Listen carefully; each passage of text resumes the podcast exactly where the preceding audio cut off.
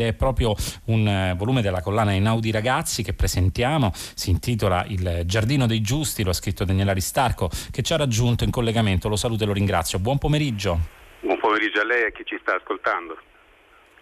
Grazie, grazie per essere con noi. Aristarco ha insegnato lettere eh, nella scuola media, scrive libri per ragazzi e torniamo con il suo libro Il Giardino dei Giusti a parlare di memoria di Shoah. Ne abbiamo parlato molto, molte sono le pubblicazioni, abbiamo dedicato un'intera settimana in occasione del giorno della memoria, ma eh, sono tanti libri perché è importante eh, trovare parole soprattutto per le nuove generazioni, Daniele Aristarco. Allora, questo libro eh, nasce diciamo mettendo insieme un po' di fiction, un personaggio di fantasia e molta storia invece. Allora, chi è il suo protagonista? Beh, il protagonista è Jack LaManna, che è un comico newyorkese di successo, che vive appunto negli Stati Uniti all'inizio degli anni Ottanta e che mh, mm, ha messo un po' alle spalle quello che è il suo passato. I suoi genitori sono una coppia di ebrei, scampati fortunosamente alla, alla Shoah, che si sono conosciuti negli Stati Uniti e qui hanno fondato la propria famiglia, e, ma mentre la madre Anna è una pianista che sa suonare il passato, sia che sia scritto nella sua memoria o su uno spartito e sa renderlo vivo, Ennio invece è un ebreo romano che si è lasciato alle spalle, è riuscito a salvarsi dal rastrellamento del ghetto di Roma, ma non racconta assolutamente nulla. E ad un certo punto della sua vita sarà costretto a confrontarsi con il suo passato perché gli verrà recapitato un nastro, un nastro che riporta in vita delle voci e che quindi gli consegna una missione. Questa missione lo porterà in un viaggio attraverso quattro città, appunto da New York a Parigi, poi a Roma e poi a Gerusalemme, per comprendere chi sono i giusti, come la sua vita si è intrecciata in qualche modo, anche se in parte inconsapevolmente, alle vicende dei giusti e soprattutto quanto pesa la memoria personale quando si ricostruisce la storia. Ecco, ci sono tutti questi elementi, la memoria personale, anche le scelte diverse, raccontare o non raccontare del proprio passato, le città, Parigi, Roma, un viaggio che rende chiaramente anche eh, interessante, però eh, di suspense, diciamo, questo eh, romanzo, perché si tratta chiaramente non d'avventura ma di scoperta, sì, scoperta della memoria attraverso meccanismi come quelli dell'intervista, le voci tornano come se stessero tornando dal passato ed è anche l'occasione per parlare appunto di Yad Vashem, del Giardino dei Giusti. E come nasce appunto l'esigenza di raccontarlo ai più giovani? Eh, chiaramente diciamo c'è l'occasione della giornata della memoria, ma al di là di quello, l'abbiamo detto molte volte in, eh, nelle eh, nostre conversazioni qui a Fahrenheit, eh, trovare delle parole significa anche attivare la memoria al di là delle ricorrenze. Ecco, Yad Vashem effettivamente porta con sé una storia eh, particolare, simbolica che eh, diciamo soprattutto per chi non l'ha ancora scartata, magari appunto i ragazzi più giovani, eh, può sprigionare eh, un fascino particolare. Allora, come mai ha scelto di partire proprio da questa storia? Ma sono partito da questo proprio perché avevo intenzione di rivolgermi ai ragazzi. Eh, io sono convinto che quando si parla con i ragazzi della storia, del passato, possiamo ricorrere alla memoria, ma la memoria è solo uno degli strumenti che abbiamo a disposizione ehm, e soprattutto ha bisogno di tanti, di tanti, elementi, di tante cognizioni per confrontarsi con la storia, soprattutto con la storia della Shoah, che è molto complessa e a volte anche inimmaginabile nelle dimensioni eh, dello sterminio. E quindi ho deciso di giocare con una storia in parte immaginaria, in parte reale tirando fuori delle storie vere, quindi delle voci dal passato, le voci appunto dei giusti. I giusti sono stati uomini e donne non ebrei che durante la seconda guerra mondiale hanno corso, rischio, hanno corso ogni rischio, in realtà senza alcun vantaggio personale, e hanno salvato la vita a uno o più ebrei. A Gerusalemme dal 1962 esiste il Giardino dei Giusti, appunto un, un giardino dove per ciascuna di queste persone è stato piantato un albero, quindi un elemento vivo da tenere eh, in vita attraverso la memoria, quindi dei gesti concreti. La memoria dei giusti ci aiuta a ragionare con, con le bambine e bambini su un aspetto a mio parere molto importante, cioè sul fatto che per quanto possa essere scura la notte, per quanto possa essere assoluta la notte, come è stata in Europa negli anni 40, c'è sempre un margine di azione possibile, c'è sempre una luce che si può accendere. Naturalmente bisogna fare attenzione uh, che la memoria dei giusti non offuschi quella del male che si, è, mh, che si è compiuto, per quante persone si sono sacrificate, ve ne sono state altrettante se non di più, che mh, hanno collaborato volenteriosamente con i carnefici. Però ecco, ragionare sui giusti ci consente, con i bambini soprattutto, di ragionare anche su quello che si può fare, che si deve fare. Quindi la memoria è un atto concreto che va rivolto verso il futuro. Un atto concreto rivolto verso il futuro, quindi non una memoria dire, che si deposita, ma uno strumento concreto. E torniamo al racconto, diciamo, Daniela Aristarco, Il Giardino dei Giusti attraversa molte storie, lo diceva appunto, e anche diversi personaggi storici. Ce n'è uno in particolare eh, che si innesta all'interno diciamo, di, questa, eh, di questo viaggio, proprio all'inizio, eh, che è la figura di Walter Benjamin. Viene evocata per quale motivo? Innanzitutto perché io nutro una venerazione personale nei confronti di Walter Benjamin e perché mh, ai giusti mi sono avvicinato anche eh, in maniera collaterale, appunto perché ho scoperto la storia di Lisa Fitco, questa donna che appunto negli anni 40 ehm, è stata nel sud della Francia e ha aiutato moltissimi perseguitati a scappare dalla Francia occupata mh, mm, attraverso un sentiero di briganti eh, che li portava in salvo in Spagna e poi da lì verso, spesso verso insomma, mh, mm, l'America, verso l'altro continente. Ecco, il primo viaggio, proprio il primo esperimento che fa Lisa Fitco eh, per cercare di salvare dei perseguitati è con, con Walter Benjamin. Purtroppo sappiamo com'è finita quella storia. Eppure in quella notte assoluta, appunto, Lisa si rende conto di quale possibilità ha a disposizione, cioè attraverso il coraggio, il sacrificio e una visione lungimirante, decide di rimanere lì per tanto tempo e di aiutare appunto, le persone a, a scappare attraverso questa, questa, um, questa rotta di contrabbandieri. La, la, figura di Walter Benjamin qui viene solo naturalmente sfiorata, semplicemente evocata, ma a me piace che anche nei libri per ragazzi e per ragazze eh, i nomi ci siano, i nomi dei grandi personaggi che incontreranno. Mi piace immaginare che poi li riconosceranno e dentro di loro si sarà già scavato uno spazio così diciamo affettivo nei loro confronti. Ecco, mm, parliamo del personaggio ancora, il personaggio chiaramente immaginario Jack Lamanna, eh, però mh, mm, deve fare un viaggio nella memoria che attraversa anche la cultura ebraica. Lui è un comico di che tipo? Eh, Jack Lamanna è lo strumento eh, che io utilizzo, non è un male necessario perché è un personaggio molto reale, ehm, ma è lo strumento che ci serve per portare le ragazze e i ragazzi dentro questa storia e quindi consentire loro di fare un viaggio nello spazio, nel tempo e anche nella cultura ebraica. Ehm, Jack Lamanna è il rappresentante un po' di quell'umorismo ebraico che attraverso piccole storielle, i cosiddetti viz, eh, riesce ad accendere sorrisi e dubbi in chi lo ascolta. E quindi è un'ulteriore chiave per entrare in questa storia che consente soprattutto ai lettori più giovani di avere la giusta distanza rispetto ai fatti, perché penso sia importante presentare tutti gli elementi di questa storia ai lettori giovani, eh, evitando però di traumatizzarli, cioè di metterli esclusivamente di fronte all'orrore. Eh, ci sarà un momento, poi c'è un momento sempre per confrontarsi anche con quello, perché la memoria storica è anche questo, anche dolore da rielaborare. Però è importante anche che siano in grado di avere tutti gli elementi per avvicinarsi ad una cultura, una cultura estremamente affascinante e che io credo parla molto anche ai ragazzi e alle ragazze, perché quel tipo di storie sanno suscitare interesse, curiosità e divertimento ehm, e porre di fronte alle alle domande, che sono sempre il vero motore delle storie dei ragazzi. Anche questo libro nasce appunto da una domanda che mi pose una bambina qualche anno fa, mi chiese chi sono le persone giuste, come si fanno a descrivere, a distinguere le persone giuste dalle persone ingiuste. E a me venne in mente appunto Moshe Beisky, il fondatore del Giardino dei Giusti, che diceva noi non dobbiamo cercare santi o eroi, ma dobbiamo cercare le persone che nel momento eh, necessario hanno saputo fare la cosa giusta, quindi valutare le azioni.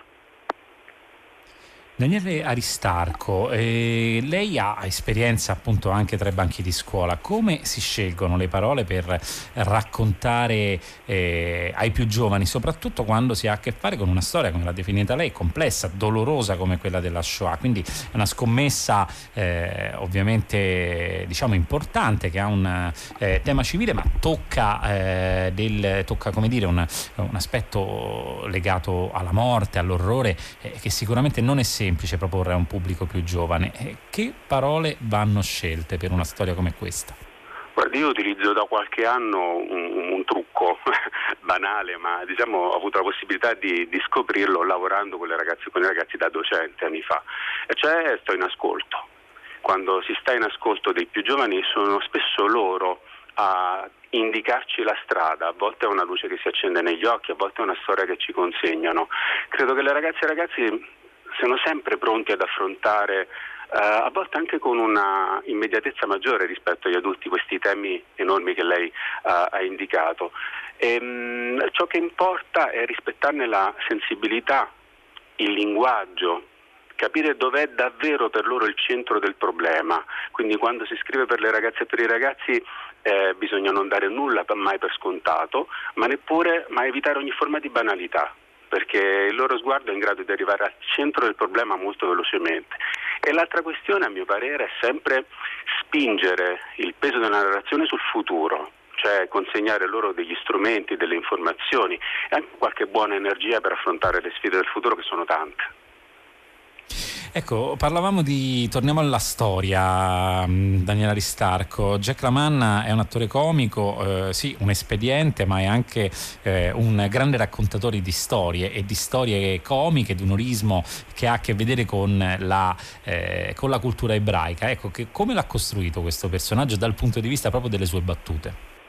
Ah, le, mm, dunque, le, le, storie sono storie che ho raccontato in passato, che colleziono, che sottolineo eh, studiando insomma, da appassionato di questa cultura. E mi diverte anche provarle e costruirle con, con, le ragazze e con i ragazzi in classe. naturalmente sono appunto un appassionato, un cultore di quella di, quel di quella particolare forma di umorismo che non si ferma alla banalità delle barzellette che tendono diciamo, in qualche modo a confermare una visione del mondo che già conosciamo, quindi nelle barzellette eh, i luoghi comuni e gli stereotipi abbondano, mentre invece questo genere di storie tende a spostare ehm, la nostra visione, a lasciarci con un dubbio più grande. Ecco, queste sono le storie che mi piace molto ascoltare e anche raccontare alle bambine e bambini perché so che poi continueranno a lavorare dentro di loro, come spero un po' eh, faccia questo libro e come in genere fanno le domande. Ecco, c'è una frase di Elie Wiesel che mi piace sempre citare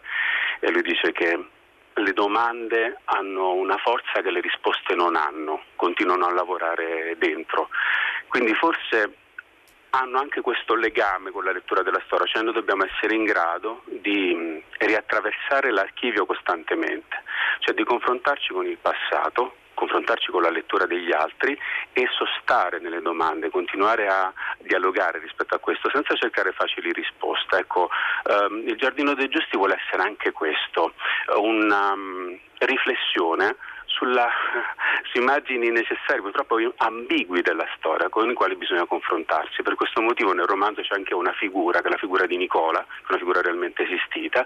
ovvero un personaggio ambiguo sul quale si cerca di costruire un'altra narrazione, come a volte succede, cioè di recuperare questa figura e spacciarla per un giusto. Una delle missioni di Jack Lamanna sarà anche scoprire chi è davvero Nicola e se è stato davvero un giusto o un ingiusto e questo è un compito forse di noi tutti, è uno dei più complicati, confrontarsi con la storia e trarne dei significati.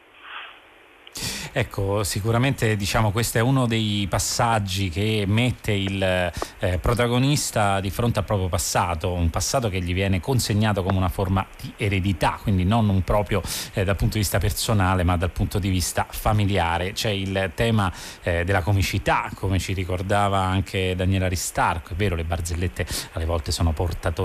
eh, portatrici di ehm, stereotipi, anche se diciamo anche in quel caso assolvono secondo secondo eh, un autore come Ascanio Celestini ha un compito, quello di una letteratura popolare eh, che probabilmente in un senso diverso abbiamo perso, però qui eh, diciamo si diverte invece Daniele Ristarco a utilizzarle per l'appunto come strumenti di conoscenza, oltre che eh, diciamo chiaramente di eh, racconto di una modalità, di un approccio, quella alla domanda che appartiene anche molto alla cultura ebraica. Il viaggio di Jack Lamanna, oltre che un viaggio nella propria ehm, nella storia della propria famiglia è anche un viaggio all'interno eh, della propria cultura, una cultura segnata così tanto chiaramente dal, dall'orrore della Shoah. Sì, decisamente. È anche una grande rielaborazione di, di quel lutto, di quella, di quella, tragedia con la quale bisogna, bisogna confrontarsi. Qui eh, il tema naturalmente cerco di portarlo con, con grazia, con, con, gentilezza alle ragazze e ai ragazzi e mh, mm, soprattutto cerco di fare in modo che lo vestano leggendo questa storia. Eh, è una sorta anche di viaggio incontro a una seconda linea d'ombra, il momento nel quale ci rendiamo conto che anche se cerchiamo di mettere alle spalle la nostra memoria personale perché abbiamo fame di futuro, c'è un momento nel quale dobbiamo confrontarci con questa storia. Allora sì, sicuramente Jack Lamana si confronta con quello che è accaduto nel nostro continente negli anni 40, ma si confronta anche con i gesti che riconosce nello specchio, con la voce, con le storie che sta raccontando, che in qualche modo sono un'eredità genetica eh, che solo ad un certo punto cominciamo a riconoscere, a ripercorrere in noi. Credo che sia il destino di tutti noi, quello di rivivere integralmente la storia dell'umanità.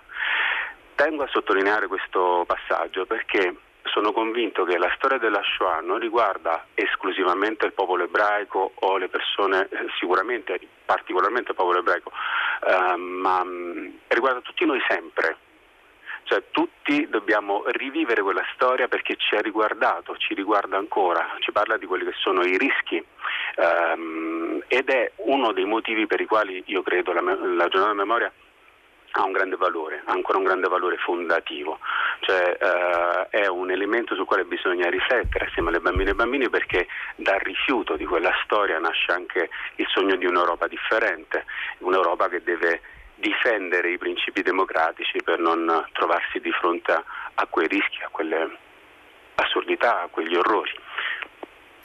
È interessante quello che dice Daniela Ristarco anche sul valore della giornata del giorno della memoria. L'anno scorso abbiamo anche discusso con Valentina Pisanti che eh, ci spostiamo diciamo, di disciplina eh, per un saggio, I Guardiani della Memoria, che metteva invece eh, un po' diciamo, sotto la lente di ingrandimento le politiche di commemorazione che eh, in qualche modo attingono, arrivano anche ai libri e, e ai tentativi di racconto di questa storia, eh, registrando come proprio dove nei paesi paesi dove eh, la, la, la, commemorazione è stata intensa e capillare, però si sono eh, comunque verificati eh, episodi di razzismo e intolleranza, anzi addirittura sono aumentati proprio in quegli stessi anni mentre si cercava di raccontare questa che è un po' la madre eh, diciamo, di tutte le storie di intolleranza. Allora, certo. eh, lei che ha a che fare con i più piccoli, come evitare questo rischio? Come evitare che magari appunto un racconto che ha a che vedere con una celebrazione ufficiale possa essere eh, letto in qualche modo come una retorica, come un'imposizione, come un racconto per l'appunto precostituito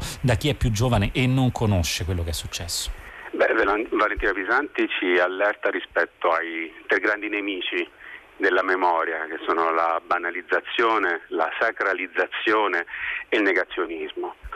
Ora, quando ci rivolgiamo ai bambini, credo che il primo grande eh, nemico in questo senso sia il negazionismo, ma non solo il negazionismo eh, inteso come un tentativo di mh, mm, svilire il passato, di, di, negare quello che è accaduto, ma una certa mentalità eh, che nega valore alla storia in sé. Cioè noi dobbiamo rifondare, credo, nelle bambine, nei bambini gener- nel, e condividere con questa generazione una visione eh,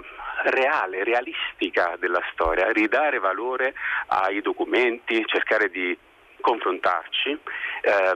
leggevo qualche tempo fa questa, uh, per, questa uh, ricerca che il 15% degli italiani negherebbe la storicità uh, alla, alla Shoah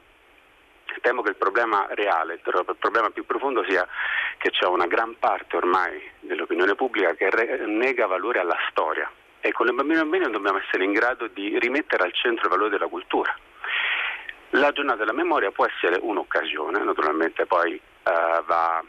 valutata e tarata in, in, ciascuna realtà, in ogni classe, con, con, ogni bambino secondo le sensibilità e le necessità del, del momento, ma credo sia un'occasione per confrontarsi innanzitutto su sul tema di che cos'è la memoria? E ripeto, a mio parere la memoria è uno degli strumenti che abbiamo a disposizione per affrontare il passato, l'altro è ragionare sulle storie, raccontarle e proiettarle nel futuro, quindi ragionare sui concetti e sugli strumenti che abbiamo a nostra disposizione perché tutto questo non accada più. Aristarco, lei che ha appunto un bagaglio importante di racconto con, e quindi di prossimità con i ragazzi, quali sono le reazioni che ha registrato quando ha toccato il tema della Shoah con, i, eh, con quelli che sono i suoi lettori chiaramente, ma anche le persone che ha conosciuto sui banchi di scuola? È un, tema, ehm, allora, è un tema sentito sicuramente, soprattutto se si riesce a far passare un'idea che non è una questione chiusa nel passato, è qualcosa che sta accadendo e che può sempre accadere. Ogni forma di discriminazione tocca sempre le bambine e bambini, specie i più piccoli, perché ne hanno una percezione eh, immediata e dolorosa. Eh, naturalmente ehm, la, la, strada che ho cercato, che ho cercato di, di, di percorrere con questo romanzo